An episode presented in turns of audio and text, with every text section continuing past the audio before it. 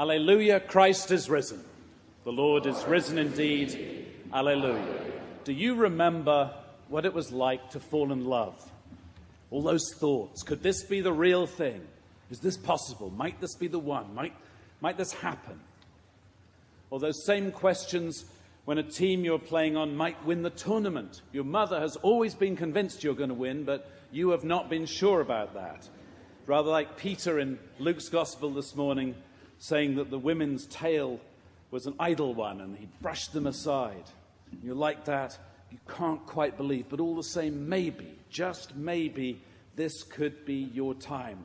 Possible you could win this one. Or have you grown weary of looking and applying for jobs in this economy? The wolf is at the door, and a prospective employer finally, one in thousands it seems, calls you back and wants to know if you might be available for an interview. Just one, after all these months. And you find yourself not wanting to believe, but really wishing this could be the break that you've been needing. Do you know what those feelings are? Because if you do, you know what the disciples at the tomb knew, and that is real hope. Real hope is the possibility of change, the possibility of newness of life, almost against reason. We all know something about hoping for change. Now, if you'll forgive a little mischief, earlier this year we were treated to the news that the former governor of Alaska, with presidential aspirations, having a dig at the president, asked the crowd, How's that hopey, changey thing working out for you? now, before we cheer or jeer at the questioner or the questioned, uh, it's worth pointing out the obvious. We would all be much happier and better off if we avoid assigning messianic expectations to politicians. They will always, always, they're guaranteed to disappoint us if we lay such a burden on them. At the same time, Sarah Palin's question is not such a bad one for Christians on Easter Day. How are the promises of hope and change working out for you? How are the promises of a reasonable and holy hope, along with the reality of newness of life, working out for you? How is it going? How is the reality of Jesus' resurrection making a difference in your life? There's at least, there is at least one aspect of this, this hope that is a curious source, one aspect of the resurrection that is a curious source of hope. And that lies in the reality there was nothing that Jesus could do to bring about this change.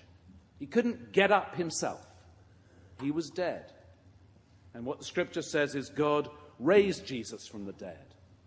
And scripture likes to say that in raising Jesus from the dead, Jesus was vindicated against all charges of blasphemy and treason and rebellion and the like. Jesus was vindicated. He was shown to be whom and what he claimed to be.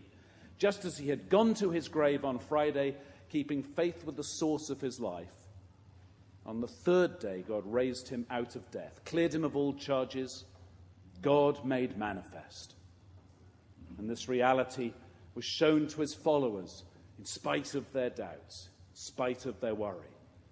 And they bore witness to what they saw.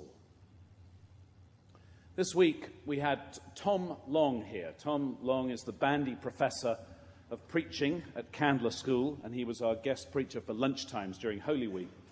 And one day he told a story of how he had last year been pulled over by a policeman, a traffic policeman, and given a ticket and charged with obstructing the flow of traffic. And he did not take this lying down. He did not think he has obstructed the flow of traffic. He went and looked up the law. He's professorial. He went to the books. He went to his friends at the law school. He went to LexisNexis. And he was sure that he had no, he went to case law and he had a big manila folder full of facts that made it clear that he was not breaking the law. He had not obstructed the flow of traffic. And finally, his day in court came.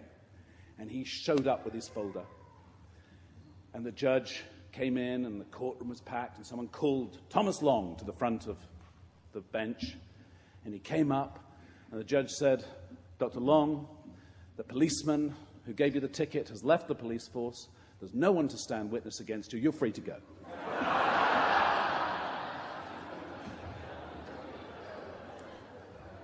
Now, Tom realized he was not altogether happy about this. See, he wanted to make his case. He wanted to demonstrate his innocence. He wanted to enjoy a victory, a delicious victory of being right. And instead, he had to recognize something in him that most of us can recognize in ourselves that there are times when we would rather be right than be free. He was free to go with no one to bear witness against him he had not been vindicated. He'd, been shown to, he'd not been shown to be right. He'd been granted only half of what he wanted. See, the truth is that in the end, for all of us, real vindication and real freedom are only in the gift of God. They're never something we can achieve for ourselves. Never something that we can, we can never make ourselves righteous. We can never justify ourselves. That's always got to be the gift of God. It's part of the truth and consequence of Jesus' resurrection that being declared right or righteous is God's gift. Being brought into right relationship with God and all of creation is in the end a supreme act of grace, not something we can do ourselves. And more than that, this vindication overturns all our assumptions about the way things ought to be ordered, overturns everything that is deathly in this world, all of our pretensions, all of our sin, all of our violent instincts, all of our needs to get ahead of others at their expense, all of those things are overturned by grace. And when we know the resurrection, we know that death is not the last word in life, but love is the last word in life. And when we know that the power of death is vanquished in the grace of God, then we, St. Paul, we can cry, Oh, death, where is thy victory? Where is thy sting? Even death has been turned upside down. Now, with hope, reasonable and holy hope in the resurrection, comes change. Change. We are shown in Jesus the way of integrity, the way of wholeness, the way of life.